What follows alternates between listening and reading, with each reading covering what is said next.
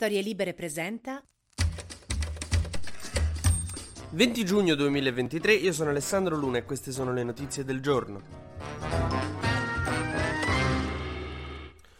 Il governo di Giorgia Meloni continua la sua politica ispirata da grandi personaggi politici come Crudelia De Mon e Madame Medusa, la cattiva di Bianca e Berni, perché ieri è successa una cosa orribile a Padova di cui è responsabile per me il governo. La procuratrice di Padova ha impugnato 33 atti di nascita di coppie LGBT e appunto impugnandole ha chiesto al tribunale di annullare questi atti di nascita perché come motivazione c'è scritto che due donne eh, non possono fare figli. Perché la Cassazione ha deciso che non sono regolari i figli di coppie LGBT LGBT e quindi adesso i tribunali stanno pensando di ribaltare tutte queste cose, ma così retroattiva non si era mai vista. Addirittura sono andati a ripescare un caso del 2017 e c'è una bambina di 6 anni che da domani rischia di andare a scuola e dover vedere cambiato il proprio cognome sul registro perché verrebbe cancellato il nome della madre non biologica. Ci sono genitori che non potranno più andare a prendere a scuola i loro figli senza un'autorizzazione, nonostante siano i loro genitori e hanno cresciuti. La coppia in particolare, Vanessa e Cristina, insomma, lei è appena guarita da un tumore, cioè è una una situazione eh, terrificante. La bambina ha 6 anni, quindi già capisce cosa sta succedendo. E insomma, poi si è parlato molto di, di, chi fosse la responsabilità. C'è chi dice che questa procuratrice che ha impugnato i 33 atti di nascita ha deciso di fare soltanto il suo lavoro, perché la legge effettivamente dice che non possono esistere i figli di due mamme. E quindi io ero stato cauto, perché poi spesso cioè, si rischia di prendere con una che invece ha fatto soltanto il suo lavoro, porella. Ecco, però c'è una cosa che mi fa un po' incavolare di questa procuratrice di Padova, che eh, insomma, motivando Giustificando questa scelta ha scritto la giovane età della bambina, 6 anni, esclude che la modifica del cognome possa avere ripercussioni sulla sua vita sociale. A scuola i bambini vedranno sul registro che ha un diverso cognome, gli chiederanno perché e lei gli dovrà dire perché lo Stato discrimina i gay come i miei genitori. Quindi il primo deficiente col padre fascio inizierà a prenderla in giro, cioè allora su questa cosa qua abbiamo preso un bel merdone, eh, signora procuratrice di Padova. Poi questa, io, cioè almeno spero che non, non sia contenta di, di questa cosa qui, che non sia contenta di rendere l'infanzia più dura e difficile difficile a dei bambini. Spero che nessuno se ne vanti, no? Tra l'altro, mi sono andato a vedere, questa è una che ha fatto delle inchieste anche importanti lì in quella zona. Prima di essere promossa procuratrice di Padova, ha sgominato bande di trafficanti di droga, catturò le belve di Gorgo Sanzari, dicono, che è da gente che ammazzava dell'altra gente. Però, insomma, grandi inchieste anche di nera. Mo, io spero che alla procura di Padova a togliere diritti ai bambini si senta un po' tipo Cristiano Ronaldo in Arabia Saudita. Cioè, va bene i soldi che guadagni, però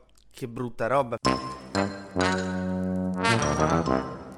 Dici, ma è importante sta cosa che siano riconosciute e trascritte? Alla fine è una formalità? No, non esattamente. Spieghiamo perché. Perché se immaginate che uno dei vostri due genitori non è quello naturale, non è quello biologico, se quello biologico muore a un incidente, è impegnato e non può venirvi a prendere a scuola, l'altro genitore, che a tutti gli effetti vostro genitore, no? Eh, se l'altro muore, gli, gli, venite strappati, cioè vi venite dati ai servizi sociali perché in teoria non c'è un genitore. Quindi immagina che tua madre non c'è più e tuo padre non può più vederti perché per lo Stato non è il genitore genitore biologico, quindi naturalmente i vostri genitori sono eterosessuali, quindi non c'è alcun problema da questo punto di vista. Con i genitori LGBT proprio c- c- diventiamo puntigliosi. Tipo la prof di latino con me lo Stato italiano con le coppie LGBT. Alcuni te, te prenti, puntano. Con la differenza che le coppie LGBT non possono fare sega dell'essere genitori e andare a fare le canne al parco, lo sono. Il problema è che su questa cosa c'è un vuoto normativo, non ci sta una legge. E quando non c'è una legge precisa si creano situazioni eh, orribili. Tipo io e mio fratello non abbiamo mai stabilito chi dovesse fare la doccia per primo la mattina e abbiamo passato gli anni a lottare. Non bastava veramente tirare una monetina, ripensandoci.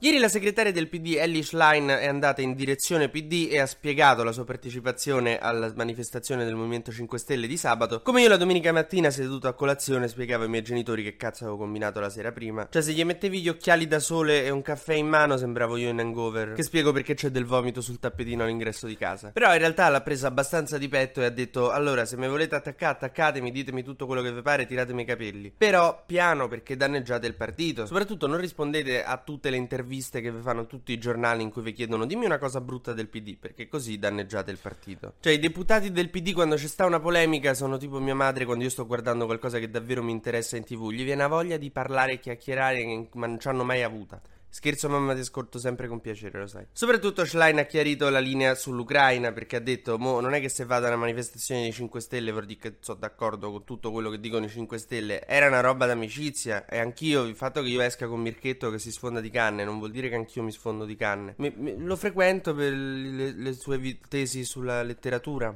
Ecco, resta il fatto che i 5 Stelle, per quanto mi riguarda, in questo periodo sono abbastanza infrequentabili. Poi lei giustamente dice: Io ci devo fare le alleanze, però perché se no non vinciamo un'elezione che è una. Mo in Molise sono candidati insieme, PD e 5 Stelle, quindi è chiaro che un pochino si devono parlare. Poi chiedo scusa per ieri perché ho detto una cazzata. E capita, credo. Vabbè, Grillo scherzava, non, non voleva fare brigate di cittadinanza. Io non ho capito bene io, scusate.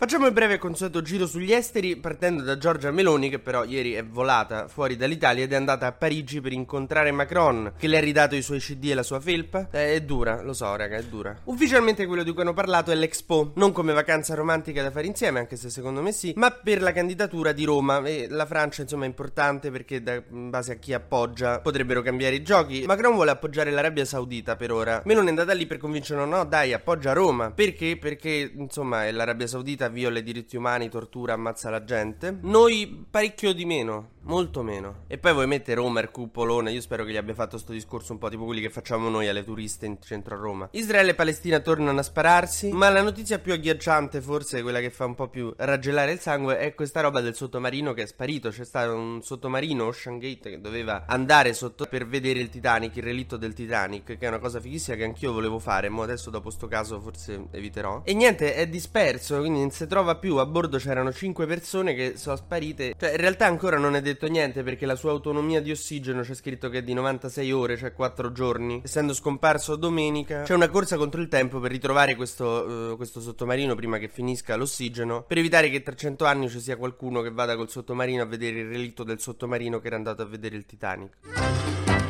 TG Luna torna domani mattina, sempre tra le 12 e le 13, su storielibere.fm.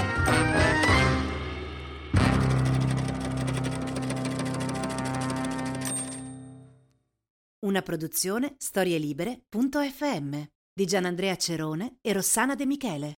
Coordinamento editoriale Guido Guenci.